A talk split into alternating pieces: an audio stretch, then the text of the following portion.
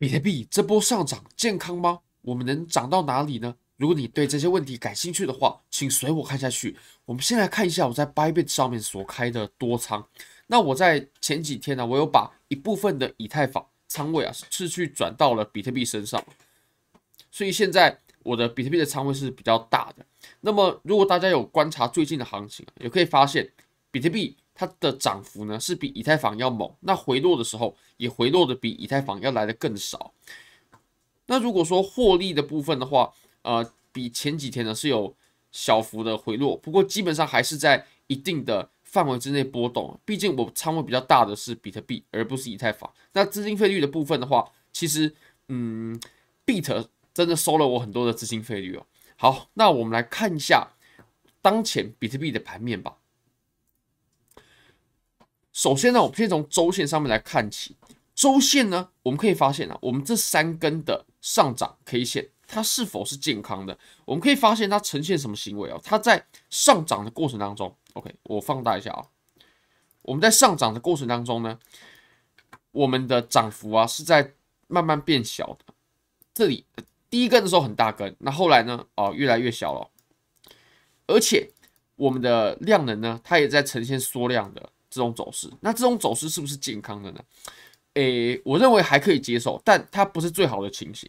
如果说是最好的情形的话，就是上涨的时候呢，刚开始的时候啊，OK，上上涨，OK，诶，等我一下啊，不好意思，上涨的时候它就应该爆量，那么调整的时候呢，它要开始极致的缩量，那缩量完之后呢，就应该继续爆量上去。或者说，我们可以把它演示成这样子，就是一开始的时候，OK，一根，然后是有量能体现的上涨。那么后来回调的过程当中呢，就开始缩量了，就开始缩量了。那么再涨的时候呢，OK，哇，它量能又爆起来，而且我们的量能啊，会随着它上涨的高度越高，然后量能就越大。那这个才是健康的上涨方式。不过我们可以看一下我们现在的行情啊，我们现在的行情呢。它就变成，哎，呃，它在上涨的时候呢，它确实是有量能的。不过它在调整的时候，量能也不小。那这个不是最好的情况，但是还不能说是危险的。好，我们可以来在日线上面，我们看一下更小的变化。在日线上呢，我们可以发现啊，我们在上涨的时候，这个量能还可以，对不对？如果我们对比前面几根，呃，前面一阵子日线的量能，这个多头的体现还是有的，它的量能是有的。不过它在上涨的时候，哎，它在调整的时候，它并没有说，那呃这个情况就并不是到非常好，并不是最好的，但是也没有说完全不能接受。这个时候我们就不妨来复盘一下我们上一次啊，在类似这种熊市结束过后的反弹，OK，我们走出了什么样的行情啊？好，我们就切回当时吧。那我们在当时的盘面呢，我们可以发现啊，我们刚开始上涨的时候，OK。第一根量能有，那后来调整的过程就开始缩喽，然后上涨，OK，再爆量，对不对？然后调整的时候开始缩，然后到最后冲刺的时候爆出最巨大的量能，那这就是比较健康的涨幅。那如果说它调整的时候并没有呈现缩量的话，那就代表其实还是有浮动的供应的。那嗯，这当然对于当前在做多或者说持有现货的朋友呢，并不是最好的情况。好，那我们再来，我们来看一下啊、CME 的 Gap。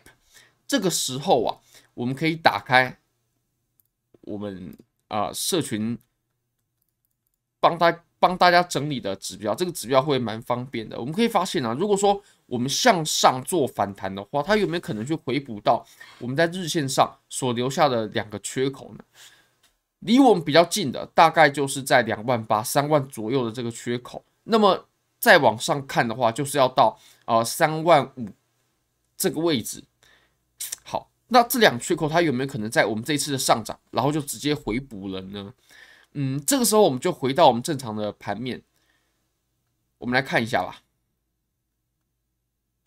我们刚刚有提到啊，其实这两个缺口呢，它我会认为蛮关键的。第一个就是我们大概在两万、两万八、三万的这个位置嘛，这个位置啊，我会认为它非常难过去，至至少第一次、第二次非常难过去，因为上方累积的筹码太多了、太大了。那么我们如果再往上看一个阻力的话呢，大概就是在呃三万五到三万七的这个阻力，它会呃它的阻力是比较明显的，是这两个位置。那其实这个时候啊，我们要看一段反弹，它能走到什么什么地方的话，我们可以用一个常用的工具哦，就是斐波那契回撤。那如果以斐波那契回撤的话，我们可以发现零点二三六的位置，大概就是我们刚刚所说的两万八。那如其其实说真的，这一波反弹如果说能到两万八、两万九的话，其实我还算满意，还算是满意。那如果说能到我们上方啊，大概在三八二，也就是呃三万五、三万六的这个位置的话呢，其实我就已经非常满意了，非常满意了。我们可以计算一下，如果说我们从现在的这个价位，然后去拉到三八二，那大概是五十五趴、五十六趴的涨幅哦，其实也不小，绝对不小。即使持有现货，就单单持有现货，都可以有个五十趴的利润。不然，呃，我们抓个四十几趴也不过分吧？OK，如果说真的涨到零点三八二的话。好那么这个时候呢，我们就必须说明一下，为什么我会认为到呃两万八这个位置，它是比较有机会的，机会比较大的。那如果说要到三万五、三万六这个位置的话，它的机会就比较小，但是不能，但是也不能说完全没有。OK，那如果说要走到三万七的上方的话，就比如说哇，你要再去走到哦呃四五万。这个位置我就会认为它非常难了，为什么呢？我们可以分析一下筹码的堆积。我们之前其实有提到，我们这整轮牛市啊，最多人杀进来，然后最多人建仓现货的位置是在什么地方呢？其实是在我们三万上方，也就是我们这条线啊上方才是呃这轮牛市进场的人主要它的现呃比特币的现货成本的区间就是在三万上方的，那么也是俗称的，就是庄家收割这些散户的。地方嘛，就是在高的位置，然后把筹码卖给这些散户，然后套取利润嘛，然后再在呃下面这种位置呢，去把筹码给收回来。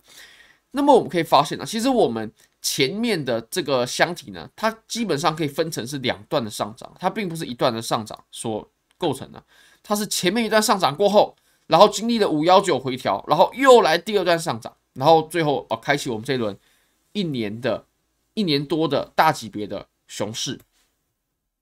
那其实啊，我们前面这里所堆积的筹码呢，我会认为它的参考价值已经不是那么大了。为什么呢？呃，最主要的原因就是因为我们这里有没有人被套？肯定有，当时肯定很多人在这里买了筹码被套。OK，或者我们更严格的说，就是在我们上方的这个区间被套牢的筹码有没有？那肯定是有的。不过呢，这这一群被套的人啊，第一个他们会在下方的时候。OK，把筹码给交出来，交给庄家嘛，不然这里怎么能形成吸筹箱体再次向上？那第二个就是在这里被套的人呢，他们其实已经呃手上的筹码已经抛的差不多了。为什么呢？因为我们当时在第二段上涨的过程当中呢，他们可以去解套。如果说呃这一群人呢，他们没有解套完成的话，那么第二段的上涨是不会涨得这么顺利的。或者说他们没有在下方交出筹码的话，第二段的上涨是没有那么顺利的。所以我们。后面的这个啊、呃，这里他们所套牢的筹码呢，就已经不是这么明显了。那我们来看一下这一次啊，其实主要被套的人呢，我会认为是集中在我们第二段的上涨还有下跌的过程当中。